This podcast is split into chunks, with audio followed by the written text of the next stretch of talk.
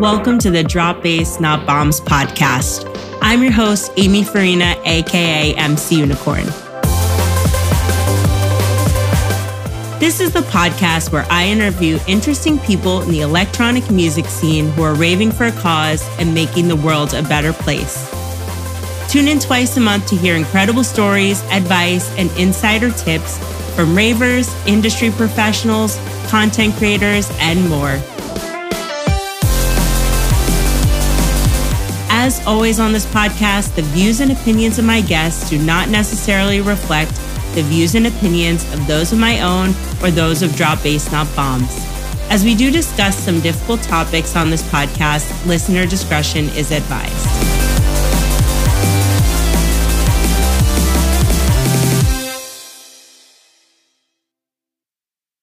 Welcome back to the Drop Bass Not Bombs podcast. My name is Amy Farina, aka MC Unicorn, and I'm here today with the corporate raver. How's it going? Good. How are you? I'm doing great. Thank you so much for coming on. It's so cool to chat with you, even though we're in totally different time zones. I know. Other side of the world. I love it. So, I want to start first. Can you let everybody know a little bit more about who you are, where you're from, and what it is exactly that you do? Yeah. Um, so my name's Alyssa. I'm 36. I live in LA. Uh, by day, I'm a director of customer success at a tech company. Um, and by night, I like to go to concerts and EDM events and document it all online on various channels and social media.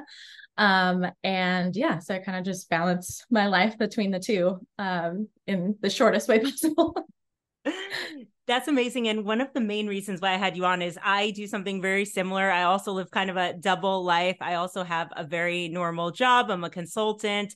Um, but yeah, by night, I am a raver. I'm MC Unicorn. Um, I do all my music things. And yeah, it's it's really interesting and funny and it's really cool. I'm 32, so around the same age as you. So yeah. it's really cool to meet other people who are doing what we're doing because it's kind of rare. It's few and far between.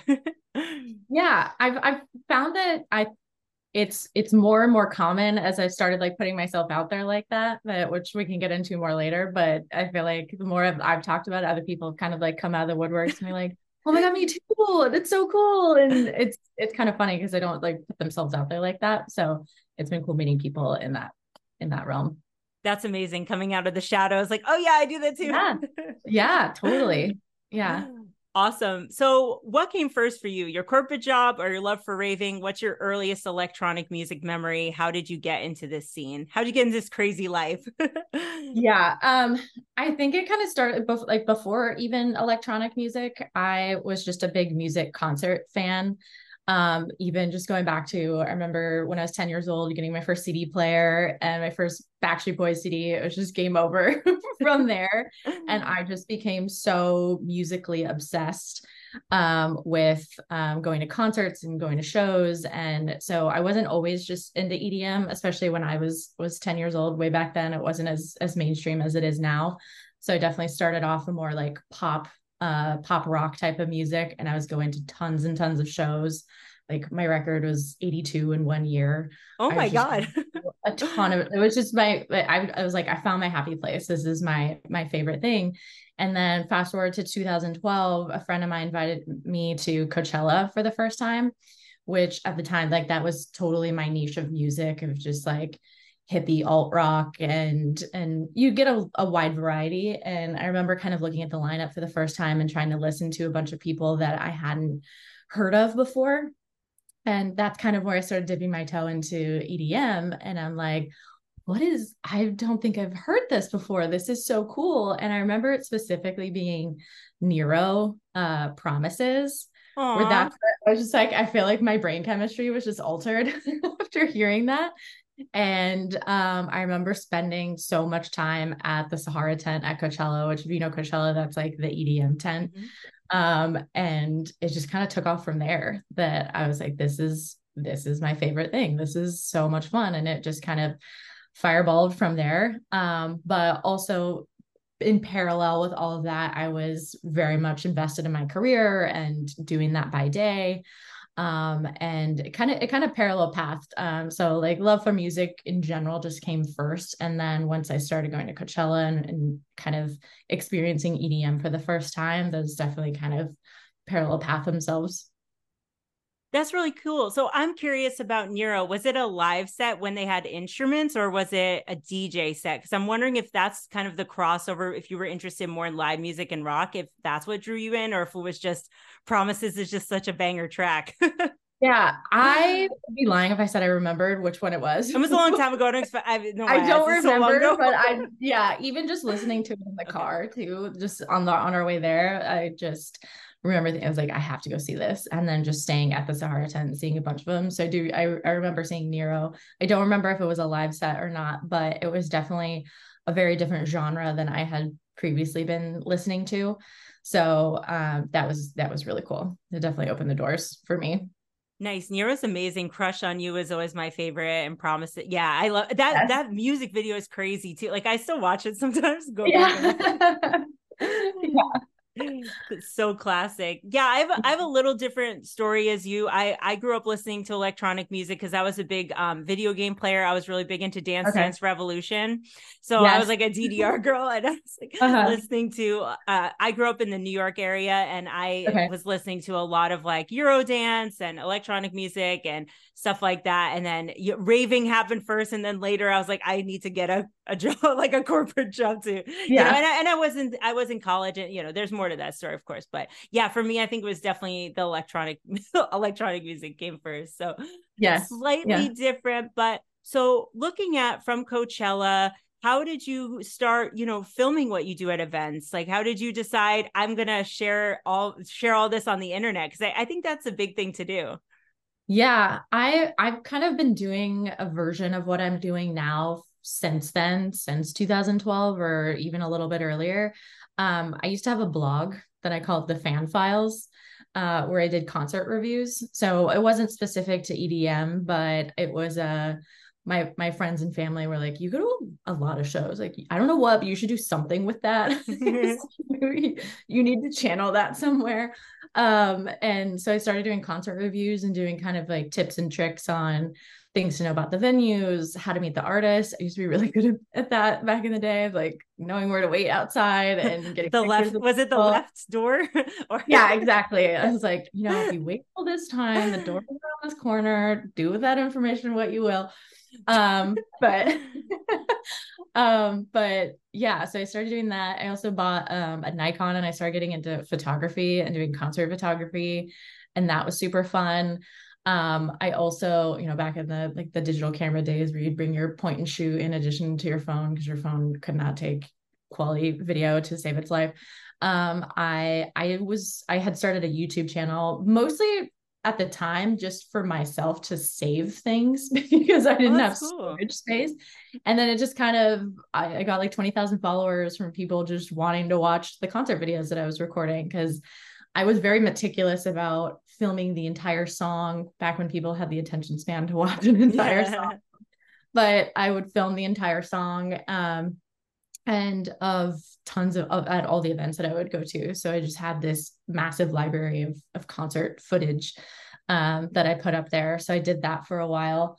Um, and then as social media platforms started to evolve and change, I kind of naturally got onto Instagram and, and TikTok, which only for me um, in the corporate raver sense was about two years ago uh, now, which is crazy to think because I feel like I, ju- I, just started this, but uh, it's been about two years now. Um, and I had originally started to try and get back into it because at the time when I started this, work was just at an all time high stress wise and I just wanted some type of goofy, fun, creative outlet that I didn't really have to think about and just to have fun with and get my mind out of work mode at the end of the day. Um, that was one reason. And then the other reason was I actually didn't have any friends in the EDM community. I had been going to events for at that point like eight nine years and i was i was going to everything by myself. I didn't really know anyone in the community so i kind of thought okay maybe i can just have some fun with this and maybe meet some people along the way and i feel like i've accomplished both of those which has been really cool. So yeah i've just kind of been playing with it in that regard of just keeping it as a a a, a way of me de-stressing and just continuing to make friends in the community. That's an amazing journey. It's amazing from the beginning because for me when I was in college, it was two when I got into raving, you know, going out to actual shows, it was 2009. And I remember I had my Walmart digital camera and yeah. we would put all those pictures on Facebook. Like my my roommates would always be like the next because I'm I'm an early riser or I just don't sleep. So I'd be like up late, like putting all the pictures. And it was like from yeah. Cosmic Gate. And it was like Amy uploaded 283 pictures on Facebook. Like, oh no. and now it's like you go out and you might have three good pictures that you put on Instagram, yeah. not 283 yes, with your digital yes. camera. Those so days where you just upload hundreds of photos to Facebook, and that was totally normal. You wouldn't edit anything either. It would just be like dump, upload, and it was just there. I would find yeah. it funny to put ones that were like really bad. And like I recently went back through and deleted some of them, but I mean, it was many years ago, but it's just fun. Like they, they were, they were horrible because it, none of You're them were edited. and we were also really into those crest whitening strips at the time in college. so it was like a really dark, like seedy club. And then you just see our really glowing. white teeth. Yeah. Like glowing yeah. faces and smoky eyeshadow, like running down our face, like not wearing shoes. And yeah, it was just, yeah it was a vibe it was it was a time and do Different you ever time. do you ever miss those days like the early days when it wasn't so edited and templates and things like that I sometimes I do. Yeah. I go I, I, when I'm really bored, sometimes I'll scroll back to have a, a, personal Instagram that from I don't know, 2011, maybe when I started it. And I'll just scroll back and it's just the the type of things that I used to post just or the quality of things I guess I used to post were just so different. Um, but yeah, you just didn't really have to put any thought into it, which yeah, you kind of miss. Like now I feel like I stress over everything that I post and I have to think about it because who is there someone I'm gonna upset by this? Is there someone that shouldn't see that? Like there's so many different things that go through your head now when you post things. So I do miss not having to think about it. Um, but times change. it's wild how Instagram and social media has transformed as a way to like share your life and just share photos to becoming kind of a, a business tool or kind of like strategic. Uh, for me, I've kept the same Instagram account. I've just changed the name. I'm pretty sure mm-hmm. mine in college was some weird princess something or other. Oh yeah, I had BSB and Aaron's Angel was like my old screen name. Backstreet Boys and Carter. yeah, I think mine was some something like that, something strange, and then I changed it to Amy the Core because I, I listen to a lot of hard dance and um and hardcore and then and then now it's it's MC Unicorn but looking back as well like I can see everything because it's still on my page and it's a lot of like lattes and margaritas and like just blurry pictures like my stuff on a bus and I'm like why did I post that? Like yeah and picture? just the craziest heavy filters that you just thought man, so aesthetic and cool and I'm like I can barely see what you're trying to show me because they're so thick. It's wild I, I wonder sometimes like how we got here and and what the future is going to look like. If if this is where we are now and it's 2023 what what's it going to be? What's it going to be like in 10 years? I know I know there's always that joke of Instagram versus reality. Um I feel like it's more true now than ever but that's what I've relied really heavily or or pushed myself really heavily into Instagram stories because I feel like it's harder to to fake that. Um it feels more real and in the moment and authentic and um, rather than just see judging someone based off of one static post that they that they do and they have thought a long time about and edited over and over again and um, yeah so I, I like the instagram stories. That's my favorite platform um, or or mode of communicating with people or putting content or stuff out there. So yeah, but... I feel like we get to really know you in your stories. So, you know, looking at your stories, like we get to see you, uh, you know, on your work trips. You travel a lot for work. So we got to see you in London. We get to see you like you really be the corporate raver, this juxtaposition between your very what's I mean, I, I don't know you personally, but what seems to be a very demanding, high powered corporate job, and then your really fun rave life. So that's really cool. I also like Instagram stories. And funny enough, I was talking to a friend today and he was laughing at me because in all my stories of me at festivals, I do like an intro. And I always am like, it's day two and we're tired. It's like we're day two. it's like so now he told me he's like you're probably gonna watch watch when I say that, but I did it for Ultra. I did it for Tomorrowland. It's like you know, good morning guys. Like we're here at the festival. I'm here with you know I list wh- whoever I'm yeah. working with, and I'm like we're tired. It's like well you're always tired, or like my back hurts. yeah, yeah, totally. Yeah, I always have to when I'm with someone doing the stories because one thing you'll notice too when I'm doing the stories, I feel like I, I do stories a lot more when I'm alone, but when I'm with people, I I I'd be lying if I said I didn't feel like a little weird or awkward when I'm like you said, like talking to the camera and narrating what I'm doing. But um, if it's my friends, I'll be like, just ignore what I'm about to say, like before I start filming, because they'll think that I'm talking to them, and then it's oh, no. yeah. And uh, but yeah, so my friends that go to events and stuff with me, they know, so they don't mm-hmm. have to think about it. But when I was on a work trip a few weeks ago and I went to a show, I was with a coworker. I, I turned to her and I told her, I was like, just so you know, I film everything. Please don't do anything inappropriate behind me or to the left and right of me. You just, I just want to tell you now, I film a lot. I will film myself. You will see me talking to my phone. And she was totally fine with it. She's like, do you? I don't care but I did have to give her this disclaimer. I was like, because she doesn't she doesn't know about the corporate raver or any of those channels. So I was like, just so you know, this is something I do. she goes, she's like, totally fine. I don't care but yeah, I had to like give that disclaimer. if Someone who didn't know. That's know. hilarious. Everybody I bring with me and all my friends know that I do this. And sometimes they give me shit about it because they always make fun of me, like, hey, because I always say, hey guys, like, hey guys. And I have a nasally, like New York voice, like, hey guys. Like they make fun yeah. of me. Or like, I'm tired. Or like, we know you're tired.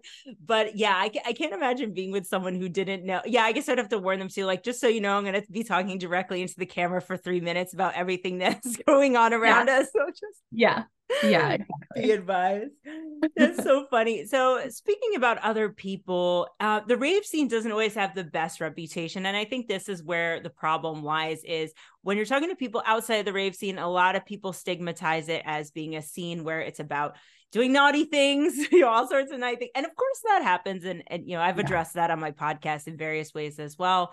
A lot of ravers are seen as being irresponsible or in a, a, negative light. Have you experienced any pushback from people when you tell them you go to raves? Did your coworker have fun when you, I'm curious what show you took them to as well, if you could. Well, that one specifically was the Jonas Brothers. So, oh, it's not rave. Okay. Yeah not as much of a stereotype okay, around okay. that other than just being a child but um um at work um i I, I, I have experienced some of it, especially from from leadership, uh, which can be really really frustrating. But as a whole, I feel like it doesn't happen as often as people might think, and I think that's because I approach it the way that I approach it is it's only weird if you make it weird. And for that reason, I am actually very open about all the events and stuff that I go to. And so if someone asks me what I'm doing this weekend, I'll say, Oh, I'm going to um, a festival. They'll say, What kind of festival? And I, I I tell them it's an EDM festival or I give whatever details about the event that I'm going to. Nine times out of ten, it's, it's EDM. Um, and I I think you could you could you could answer that question one of two ways. You're like, I'm going to an EDM and like, you know, being secret and taboo about it, or you can own it and you can just say, yeah, I'm going to, I'm going to an EDM festival.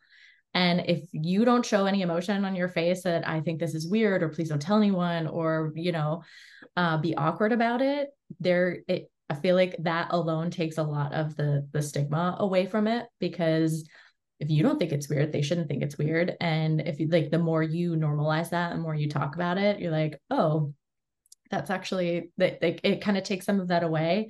And then another thing i do too when i talk about it is i feel like it also comes across very clearly that this is something i just genuinely love to do and it makes me happy and i just enjoy doing it. So why would you criticize me for that so i i own it very very heavily that i go to all of these events. I tell all the i i manage a team of 11 people and so even junior people under me they might you might think like oh it's weird that your boss is telling you that you're going to an edm event. Like i don't care. You can have a personality outside of work as long as you get your shit done and you're professional during work hours when you need to be do whatever you want outside of work. So I've tried to set that expectation with my team and who I manage and who I interact with. And that's kind of what I do to try to destigmatize it a little bit. But it still kind of trickles in every now and then where someone will make a snarky comment, be like, oh, are you, you know, doing whatever? And I'm like, no, actually, I don't. And I haven't in many, many years. And I just genuinely love doing it. And I'm sober most of the time. And they're like, they they don't know what to say. or they're like, so, how could you be sober and listen to that music? I get that yeah, a lot, especially because I'm, I get I'm that into the lot. harder style. You're into bass music, right? Yeah. Okay, yeah. so very similar to hard dance, you know, it's hard so where Yeah. people are like, "How do you live?" Like it's it can be a bit jarring for people, I suppose. Yeah. You know? Yeah. But again, like sometimes you have to reinforce it over and over again. It's not going to happen just on the first try with it with an, uh, the first interaction with someone. But I've definitely noticed out that shift in you know some of my coworkers that they just now think like, oh, that's what she does. It's not weird. That's just her. That's her favorite thing, and it's okay. And yeah, I not to say that would work in every industry or type of um you know vertical that people might work in, but um yeah, it's worked for me in my career to just own it. Just don't make it weird. Yeah, it's like any other hobby. I feel as though if someone told you they had season tickets to, you know, you're you're on the West Coast, right? The Padres, like, oh, I have season tickets to the Yeah. Padres. You wouldn't be like, Yeah. oh, are you drinking a lot of beer at the at the baseball game? Like, Yeah. no, maybe, but who cares? Like, it's none of your business. Yeah. It's the hobby, or you know, you enjoy going to see the Jonas Brothers, or you know, Britney Spears, or whoever. I I don't. I don't see it as any different, and it's unfortunate that it gets it gets a bad stigma. I used to hide it as well. Um, I went to law school in Washington D.C. and early on, I would always put like when I was doing when I was trying to get into making content or writing articles, I would always put my name as Amy Melissa. That's my first and middle name, not my first, middle, and last name to try to hide it. I would Yeah. also just tell people I was going camping, like in my internships. Like, what are you doing this weekend? I'm like, I'm going camping because I did bring a tent to the festival. Like, it's not a lie. Like, wow, Yeah. you go camping a lot. like, yeah, you know, I just love the outdoors. Yeah. Um, I'm a big outdoors girl, and like, I'm not. I'm really not. Like Yeah. just going to festivals.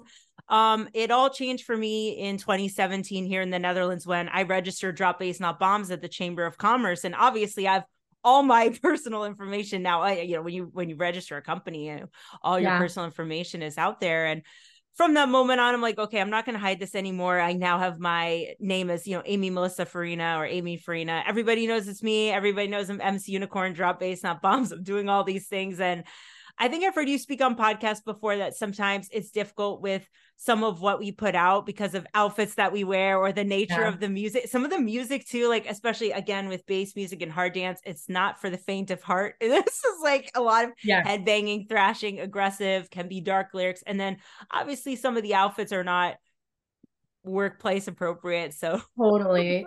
Yeah. I so I do put a lot out there and while I do own it with the my coworkers of the types of events I go to, the one area where I am a little bit more private is I don't go tell them about the corporate raver.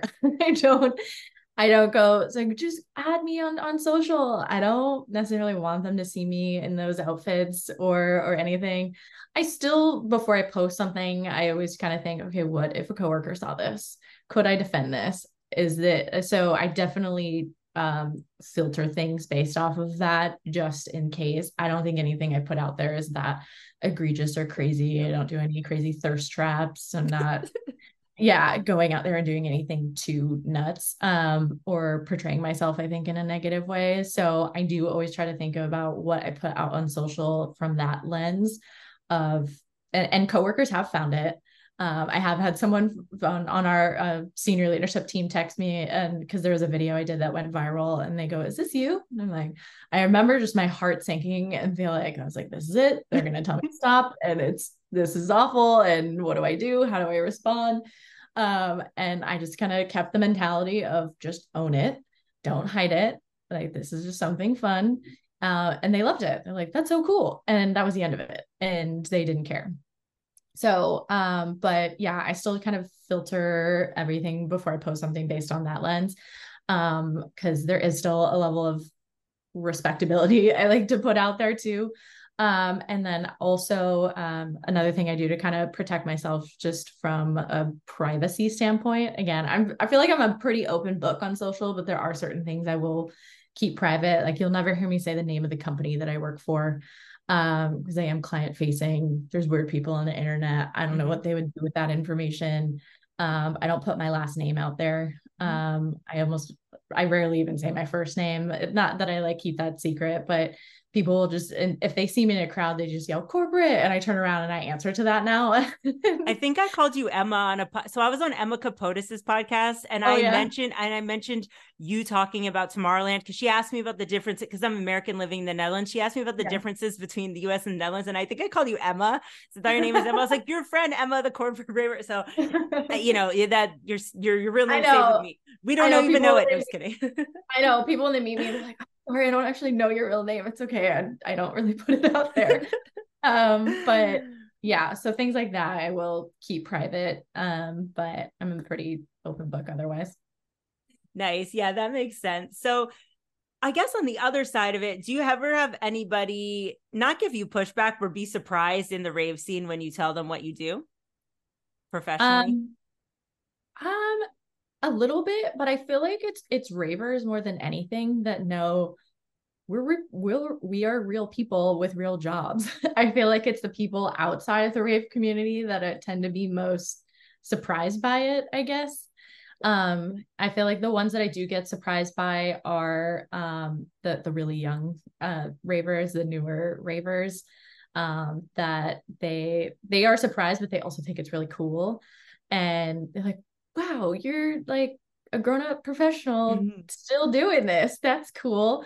Um, because a lot of them, you know, have really, uh, you know, entry-level jobs or um working in the restaurant, like, you know, different different a- areas. So I think they do think it's cool, but I do think most of that that stereotype comes from outside the community rather than in because I feel like it's it's people who are in the community will be the first ones to say like yeah, how do you think we pay for all of this? we have jobs. we, we don't just, yeah. So I think it's I think the people in the community, I feel like maybe are less surprised by the the job aspect of it, um, but still think it's funny um, to an extent.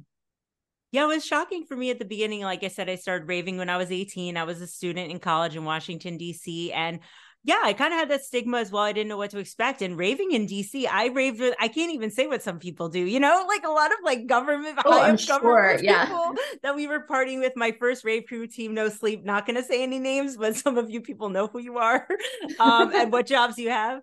Um, and, and also just doctors, teachers, lawyers, nurses, and like, especially the, I guess what shocked me the most would be like elementary school teacher, like teachers, like, because I was in yeah. school. So I'm like, you're a teacher.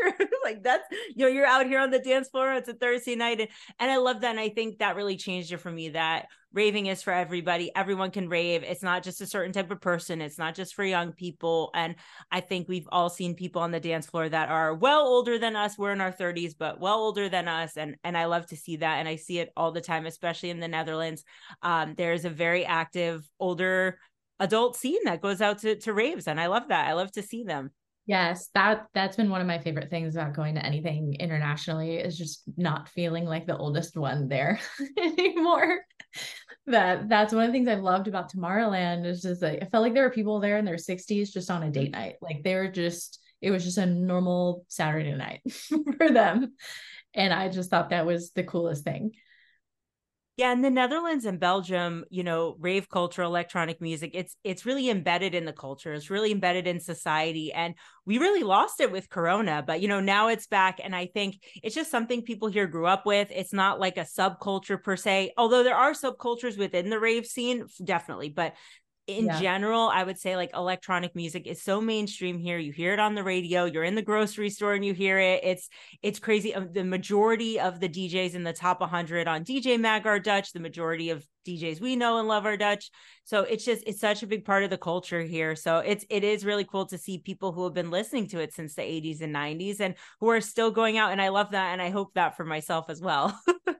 Yeah, and I hope that that becomes something we see in the future too in in the US and again not to say I'm like the oldest one out there but I, d- I did feel I have felt like that for um I do feel like that sometimes when I go to certain events that I'm like I'm a good 10 12 years older than anyone else in this room right now. Um but when I when I started the, these channels and it wasn't my intent when I first started this but I uh, when I first mentioned how old I was that. I got so many supportive comments and and feedback on that that people were DMing me thinking or lines of oh my god like I wanted to put I wanted to go to an event I didn't feel like that was okay. That's so cool that like you're you you don't see someone your age going out and doing something like this, or at least putting it out on social. Like I think they're like in the back in the, you know, wearing all the black and just kind of like keeping to themselves. They're there. They just you just don't see it as much um publicly. And I remember going to, I think it was Nocturnal last year, and these girls came up to me and they go, We're here because of you. I go, I'm like, What do you mean? And they're like, We're in our 30s and we'd always wanted to come to an event for the first time. And we saw you, and it seemed like it was an okay thing to do. And you inspired us to do it. And I was like, I almost cried. Aww. I was like, That means so much to me. And I didn't know putting myself out there like that would have that kind of effect on people. And I've even had younger people come up to me and say things along the lines of, you know, I'm you give me hope that I don't have to stop doing this anytime soon. And I'm like, that's Aww. so it's just like I tear up every time. It's so cool that I didn't think that that was a fear people had, uh, but it is. There is a, a stigma around that. There definitely is. I was at a festival uh, last weekend here in the Netherlands, and I was just kind of sitting against a fence, taking a little break. Um, I was there for work, and they, they, these 18 year olds were talking to me, and they were like, "Oh, you're 32." They thought I was like 23. I was like, "Thanks for the compliment, but I'm 32." I love that when that happens. Yeah. Happens to me a lot, but I present young. I'm MC Unicorn, so I'm always wearing like pink and glitter, and I'm my like unicorn backpack. Like I, I, present younger, and it's our energies as well. Yeah. Um, if they knew me during the week, they'd be like, "You're 85," because I'm like yeah. So someone says, I've literally had someone ask me my ID and they're like, I don't believe you. And I show and they're like, so so it was like some kid was trying to hit on me and I was like, I promise you I'm too old for you. And they're like, No, you're not. No, you're I was like, I am closer promise. Yeah. And they're like, Oh, okay, I believe you now. That's always a good compliment. Yeah, I get I get that a lot as well. And yeah, these guys were just like, "Oh, you're 32. Like, when are you? Are, are, you're almost 40. Like, are you gonna stop?" And like, no, like I why would I why would I stop? I I love this. I made a whole life around around I made my yeah. whole life around this. Why why would I stop? I I have no intention of stopping. Uh, maybe there's a time when I'm gonna slow down. Maybe there's a time where I'm gonna do things a little bit differently. I am already, and this kind of segues into my next question: is do you see raving a little bit differently in your 30s? For example, for me, one change has been I don't camp anymore. Um, I usually opt for a hotel, and that's this is gonna sound old lady, but I do have problems with my hips. I do go to physical therapy, and I have issues with my hips, and ah. it's better for me and also for the work that I do to be well rested, stay in a hotel, and and also I turn into like a feral animal at campsites, and I just that's not good for what I do. I would not be professional. The content wouldn't be good. I would just be no. I go wild. So it's better for me at the end of the night to go to a hotel and take a shower, watch Rick and Morty, go to sleep, and then be refreshed and eat that big buffet breakfast and then go uh, out the door. The but anyway, yeah. I'm curious about about your story with this. Yeah, um, same. It, again, if you follow me, I'm I'm very vocal about being team hotel and team no camp. Mm-hmm. but I used to camp camped for years at Coachella. So I've had the camping experience many times.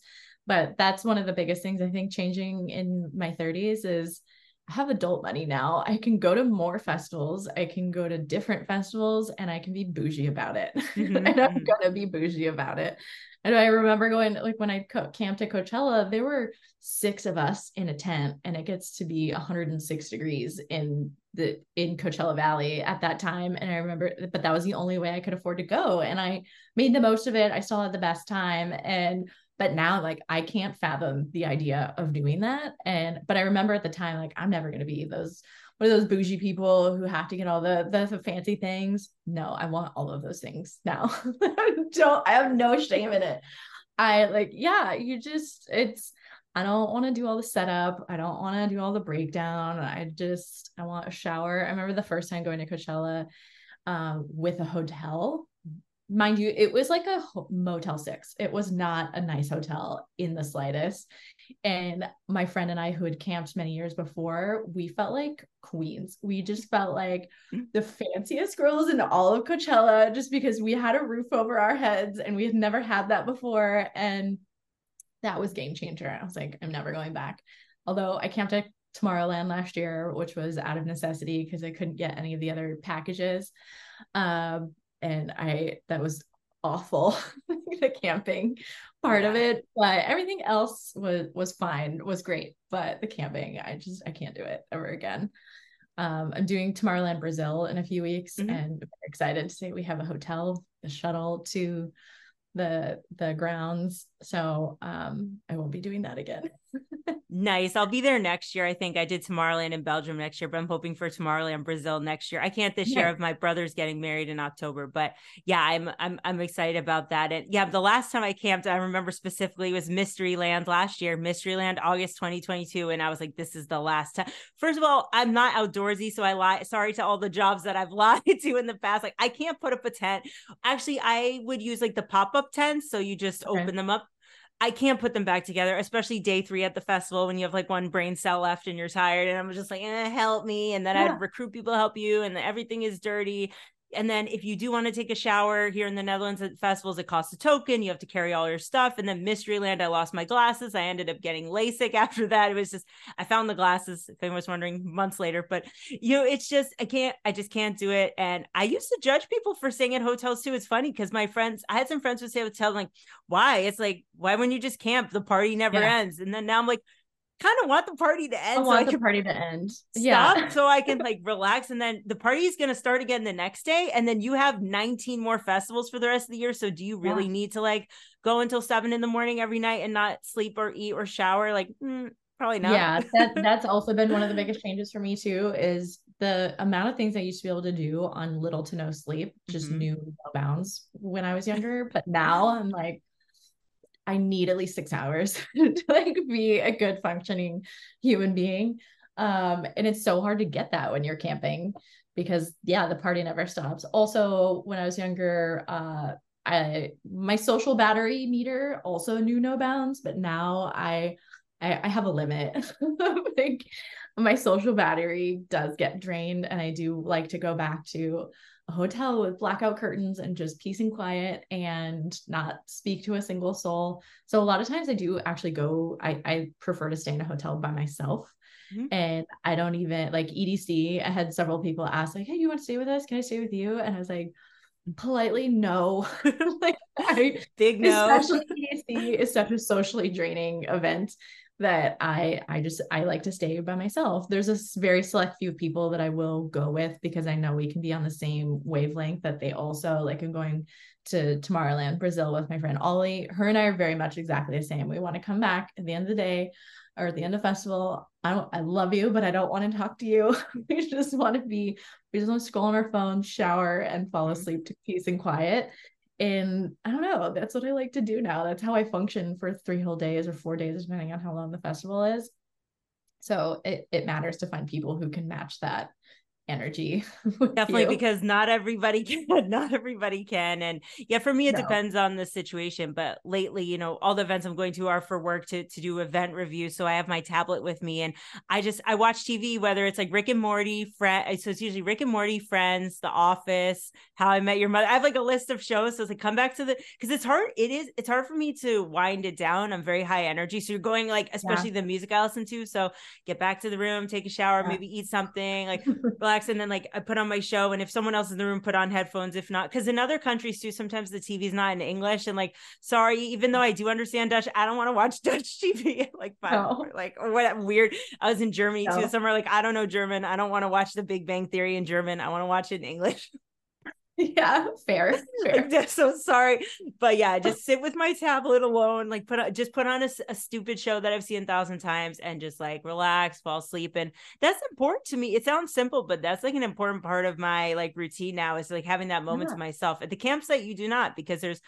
even if there's no one playing music it's it's it's hard to sleep in a tent on an air mattress like you said with multiple people or just like if it's not noise in the net mysteryland was quite quiet at night it was really quiet but in the morning people are rustling around again you hear the stages Yeah. you're be- you like it's just Yeah. it's it's impossible. I did I did my first RV experience earlier this Ooh. year at Electric Forest. And I I would do RV again. RV was was doable. Uh and I think but also I think the campground we were in cuz I don't know if you've been to Forest. It was my first Forest, but they have a bunch of different campground areas. They're all named something different. And the one that I was in this year um, was called Lucky Lake. Mhm. And it was literally on a lake. And I don't know if I just got lucky, uh, no pun intended. but, lucky uh, on lucky lake I didn't mean to say that, but. yeah, but um I felt like everyone around us was actually very respectful. That I stayed with two other people in my RV. We were we were all in our 30s, so no one was like crazy partying or anything like that. You did hear the after party that was happening, which was almost a mile away, but that would be going till like 6 30 in the morning. But if I put my my noise canceling headphones in and my um eye mask, I I could sleep through it and it was fine. But um yeah, the shower line didn't really get too long. It didn't feel super crowded. Uh, so I would I would I would do that again. Um, that was decent. Can't uh actual tent pitching the tent. I don't think I could do. But also we had AC. The AC in the the RV was so clutch because it was so hot and it just I was actually just bundled up in blankets. I love being cold when I when I sleep and I remember seeing everyone else's posts who were intense, just sweating and just so hot. And I'm like, I'm cold right now and I love it. That's amazing. So I could do RV. I think I could do RV again.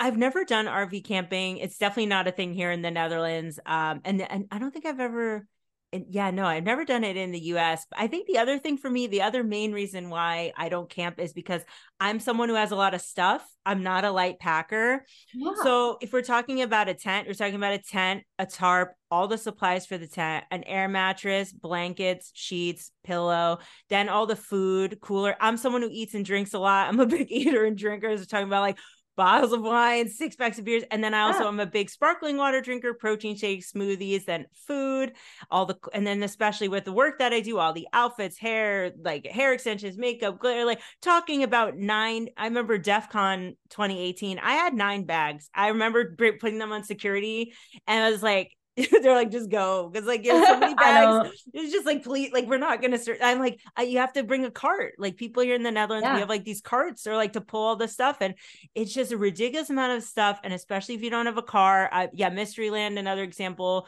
Uh, I took the train. The train was down, took three buses to get to Amsterdam, carrying all that stuff. It was just, and my friend and I wanted to have two tents, one tent to get ready in and one tent to sleep, which is so extra. But yeah. so carrying all that stuff it's just yeah not i'm done yeah. no more sorry come for me but no more i'm not camping ever again no i know it's stirred up some controversy that's our that's that's right camp. let me have it gonna, yeah i know i'm not gonna yuck anyone's yum it's just not for me i'm glad you found something that works for you it yeah for me good for you. I'm not gonna do it though. exactly. Same same here. That's yeah. too funny. So balancing your full-time job and raving do you ever feel like you have to choose between these two worlds do you ever have to like prioritize things or make tough choices yeah um and i feel like this year that's kind of come to light more so than any um and kind of going back to forest was i remember leading up to that there was so much going on at work at the time that I, I was so stressed. I was I was feeling really really guilty about leaving because it, also with Forest, you're literally in the middle of, of forest in Michigan. You're not going to have service. It's not like I can feel like I'm somewhat connected to help if there's a fire or something going on.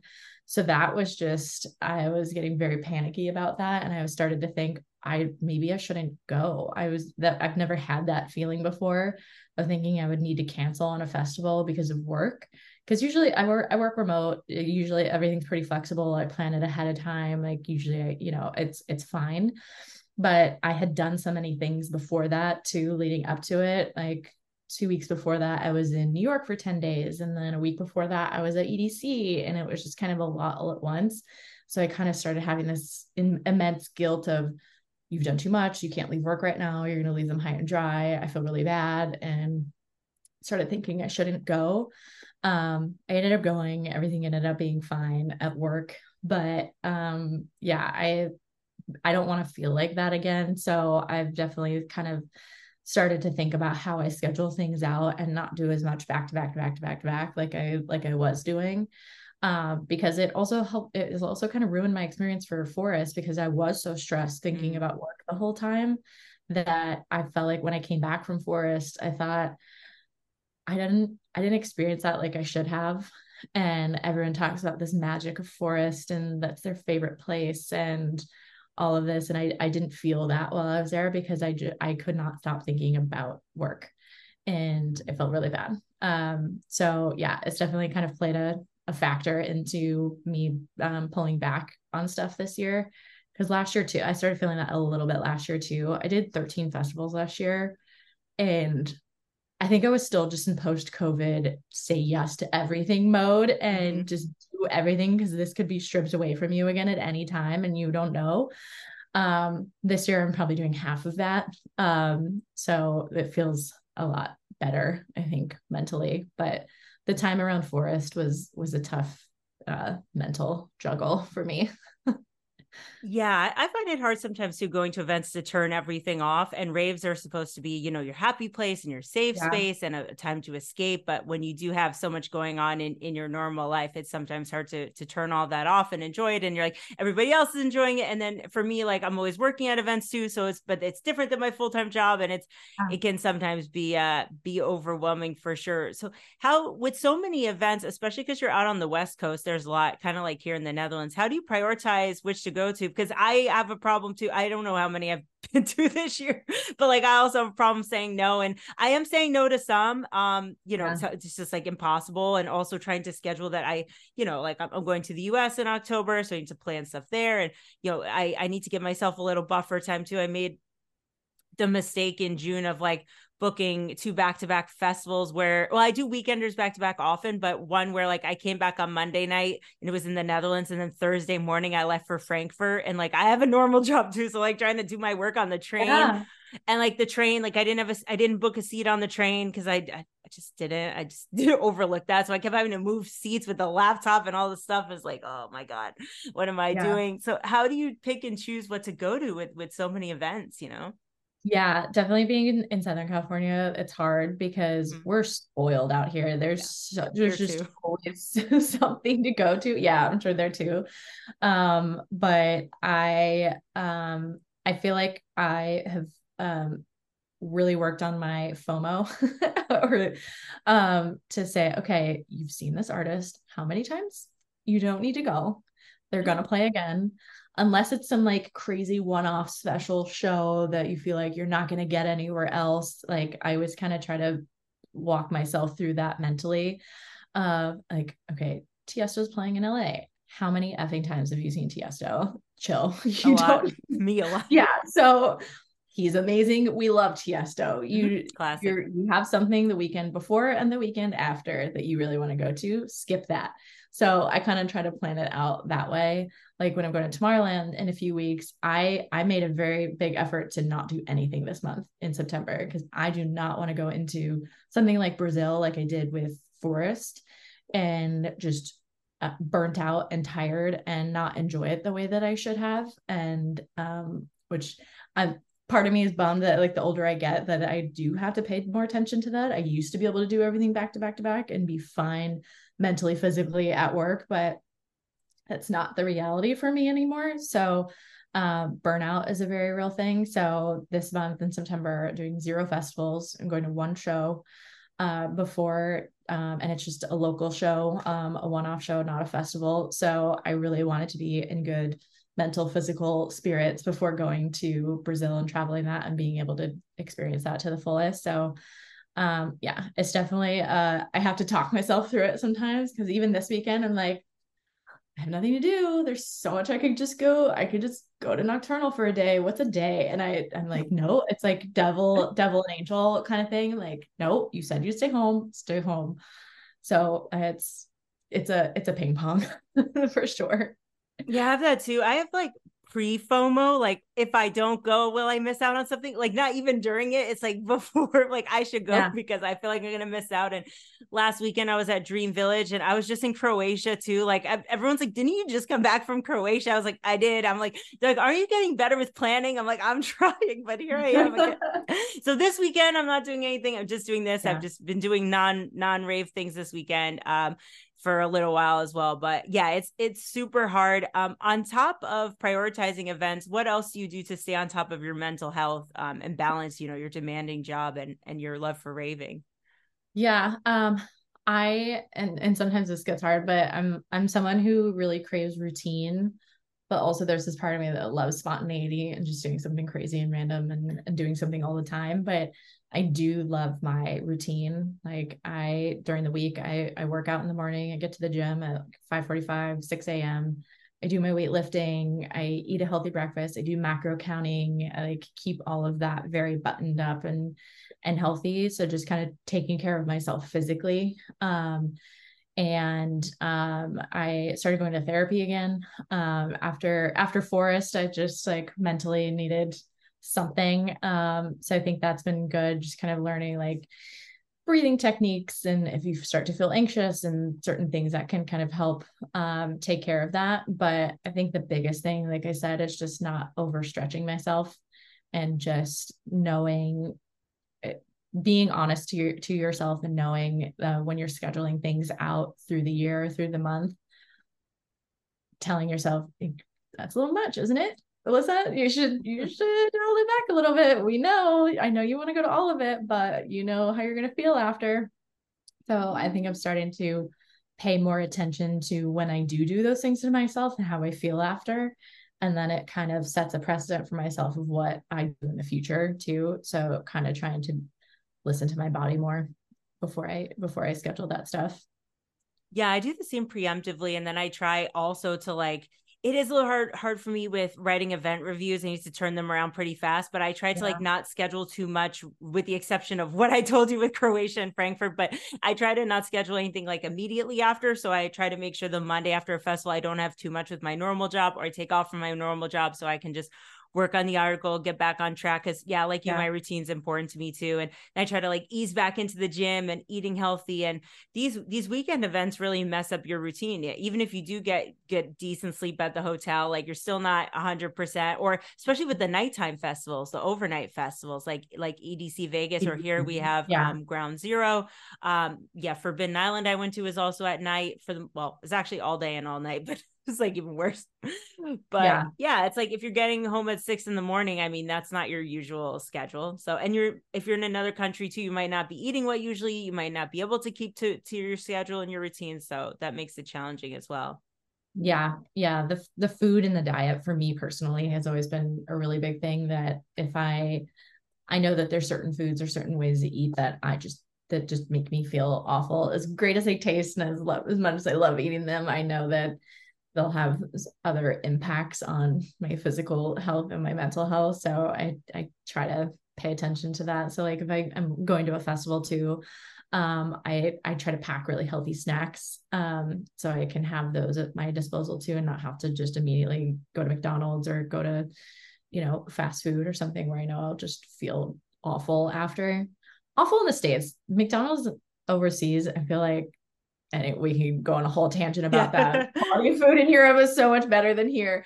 But um, so the decisions made in other countries are are maybe different. But um, yeah, so um, just taking care of yourself physically. I also drink a lot less than I used to um, at events. Um, earlier this year, I took uh, uh, four months off of drinking, just no drinking. I usually always just do a like a dry January, like everyone does. Mm-hmm. And then again, just listening to my body, I was like, I don't really miss it yet. I'm just gonna kind of keep going. It ended up being four months. And I didn't set out for it to be four months or end up trying to like quit drinking altogether. But that break felt really, really nice. Um, so at events, especially long festivals, I I have like two beat boxes max um, if I drink. But um, yeah, I try to watch that too. Yeah, and that and that's hard definitely. Um I I usually do dry February cuz January is my birthday month, so I usually oh, yeah. my birthday, but yeah, I, I I like to do I like to do that as well. Take breaks when I can and then also try to take breaks from raving when I can. I'm already foreseeing that maybe like January I, I think February I'm going to a state of trance um here in the Netherlands, but I think like from New Year's until then. I'll try to try to lay low, try to lay low if I can. But it's hard. You got to schedule these things out months in advance. Otherwise, it's like, well, I'm already booked up. yeah, like you said, doing non-raving things, which I know to someone not in the community or as like deeply rooted as we are, sounds so stupid, but like that's your entire personality which it kind of is but i like after again after forest i was like i just need to disconnect from this for a minute and i remember just going to the movies or reaching out to friend like my non-raving friends and just saying, Do you want to go do something? And we went to the batting cages and just oh, cool. doing little things like that. I was like, this is so refreshing and nice. Um, or just going to get lunch with someone that you haven't seen in a while, or which sound like so such basic things, but I'm always on this go, go, go schedule and everything revolves around an event or an EDM event that I I I tend to forget to take a step back and do other things which novel idea but um that was that was very therapeutic in a way to just not do all of that stuff for a minute. So that was nice yeah, people are always shocked when I have other hobbies. I'm like, yeah, I like I I like I like movies. I like going to the today I went to a park. You know, I like you yeah. know I'm hanging out. Like I like you know watching Netflix. I have a Nintendo Switch. Like I I like Pokemon. As you see my background, like I have other things that I I like unicorns. I have other things yeah. other other than raving yeah. and and working that like too. But yeah, yeah, so exactly. funny. So we're coming towards the end now, but the time flew. This went by really fast. so I just have two more questions for you. Um, this is the question that I ask all of my guests How do you rave for a cause or party for a purpose in your life? Um, I, oh, there's so many ways that you could answer that. mm-hmm. yeah. Um, at the highest level, I just, I rave because it makes me happy. Um, it is my happy place. I have yet to find something that replicates that type of energy and level of happiness that I reach when I'm at an event like that. It's just unmatched in my opinion. Um, if you look at it in a more more granular area um, or reason, um, another thing that I that kind of pushes me forward to keep posting like I'm posting and um, putting myself out there is for those people who had come up to me at events saying, I didn't think this was okay because I thought I was too old, or um, I have a corporate job. I didn't think this was okay for me to also be doing. Um, so I'd like to put myself out there too and remind people you can have personalities outside of work and still be an awesome professional and kick ass in your career, and you can do both. Um, and you're not too old. That's so silly. So um, yeah, it makes me happy. And if I can encourage anyone else to go out and do the same thing, that that means a lot to me. Amazing. I agree 100%. I hope what I'm doing and what we're doing inspires everybody. And thank you so much for today. I really appreciate this conversation. Yeah, was really fun. I feel like we have a lot in common. So, lastly, where can people connect with you online? Yeah, I'm on TikTok and Instagram uh, at the Corporate Raver. Awesome. Go and check out her videos. They're really funny. I love them. I can relate to them. And thank you again so much for today. And I hope to meet you in person someday. Definitely. Yes, one day. Yes. Awesome. Thank you so much. Bye. Bye bye.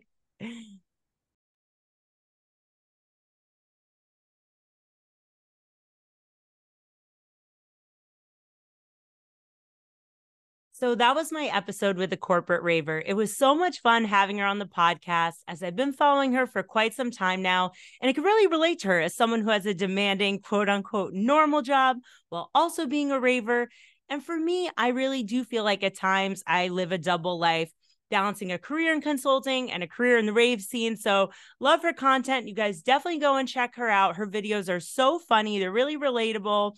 Shoot her a message and let her know that you discovered her through the Drop Bass Not Bombs podcast. So, you guys probably noticed by my background, I'm not in my office. Surprise. I'm not in my usual spot. I'm actually in New York right now. I'm in the US for my brother's wedding, just had that. And then I'm headed to EDC Orlando, Eric Prydz, etc., etc. So definitely go and check out my Instagram, MC Unicorn Official, see what I'm up to, where I'm at, because I'll be all over the US this trip. But for now, I am here in the US stateside. And then at the end of next month, I'll be back in the Netherlands and then back here again. so just keep up to date. You can see what I'm doing. You can see who I'm with. Uh, just check out my Instagram. So, before we sign off today on the podcast, I just have a few announcements. So, first announcement is last month I was at Amsterdam Dance Event with EDM House Network. You can check out my full review on edmhousenetwork.com. I also did a recap on, on my Wednesday night lives on Instagram. So, I'm just going to walk you guys through a short recap, recap through the highlights of ADE. And if you guys are watching on YouTube, you can see some clips here and some photos here. It was really a lot of fun. So, my favorite moments from ADE 2023 definitely the EDM.com mixer on Wednesday. It was so great to meet the EDM.com team. I met a lot of those guys at Tomorrowland, but it was really great to meet them in Amsterdam and meet more members of their team. We're we're doing a lot of cool stuff with EDM.com. That was a lot of fun. And then later that night, I got to meet Timmy Trumpet, which was so cool. I'm never gonna forget that. we had a private mixer with Timmy Trumpet, and then got to see him perform. And of course, Tony Jr. as well always puts on an amazing show. So Wednesday was definitely a big highlight for me. And then other highlights from the week, I met so many amazing people. I met some of my favorite content creators. I met a lot of industry professionals, a lot of DJs, and to close out everything, Amsterdam Music Festival was definitely one of the best productions I've ever seen at an indoor rave ever. Definitely top five. If you guys have never been, definitely go and check out Amsterdam Music Festival. That was amazing. Armin van Buuren was great. James Hype, Meduza, R3HAB. There was even a surprise set from W and W, so that was really cool. There was fireworks, there was confetti, there was lasers. So yeah, once again, if you guys are watching on YouTube, you can see some clips here. Otherwise, definitely go last year. It's actually interesting about Amsterdam Music Festival. They used to do the top 100 DJ awards there. So for years, probably for at least 10 to 15 years, I've been following that and watching them. Like, oh, I want to go to the ceremony. I would love to go. And unfortunately, they don't do that there anymore. And it took me till 2023 to finally go to AMF, even though I've been to ADE so many times. But I made it and it was a blast. And I can't wait until next year. So before we close out the episode, as always, I want to drop some codes for you guys. There's new codes coming. I'm not going to say anything yet, but there are some new codes coming. So just giving you guys all the discounts. So first up is Shroom Beach. You can use my code MCUnicorn20 and shop from amazing psychedelic swimwear and festival outfits. And best of all, a portion of the proceeds from every purchase goes to support psychedelic research. So head on over to shroombeach.com or click the link in the description to learn more. My next announcement, you guys know by now, if you've been listening to the podcast for a while, is from Rolita Couture. Rolita Couture is a handmade rave festival fashion brand that's sure to make you feel confident and comfortable at your next event. I'll be wearing some of the outfits to EDC Orlando, so stay tuned. As always, it's not a surprise anymore. The clothes are high quality and functional. Some even have pockets. Of course, if if you're a lady, it, you it's hard to find stuff with pockets or the pockets are so small. These are deep pockets, which I really appreciate head on over to RolitaCouture.com. Use code MCUnicorn at checkout because sexy has no size. Lastly, please check out my second podcast, Ravers Revelations, with my friend Elena Van Wyk. This is the podcast where we read and react to your festival stories. The podcast is available now on her YouTube channel, which I've linked to in the description. It's also available on Spotify. And if you're looking for bonus content, head on over to patreon.com slash ravers revelations. If you'd like to support me and the podcast, give me a follow on Instagram, MC Unicorn Official, or follow Drop Bass Not Bombs NL. You can support the Drop Bass Not Bombs podcast for as little as 99 cents a month by clicking the link down in the description below. Podcasting is not cheap, as you guys know. So, with your help, we can make the podcast grow, someday expand our team, maybe get a studio, more content. So, thank you guys so much that's all for today. If you like the podcast, please leave us a review, give us five stars, or drop a comment. If you're watching on YouTube, please like and subscribe. And we'll see you next time, December 15th, for my full review and recap of EDC Orlando. Bye.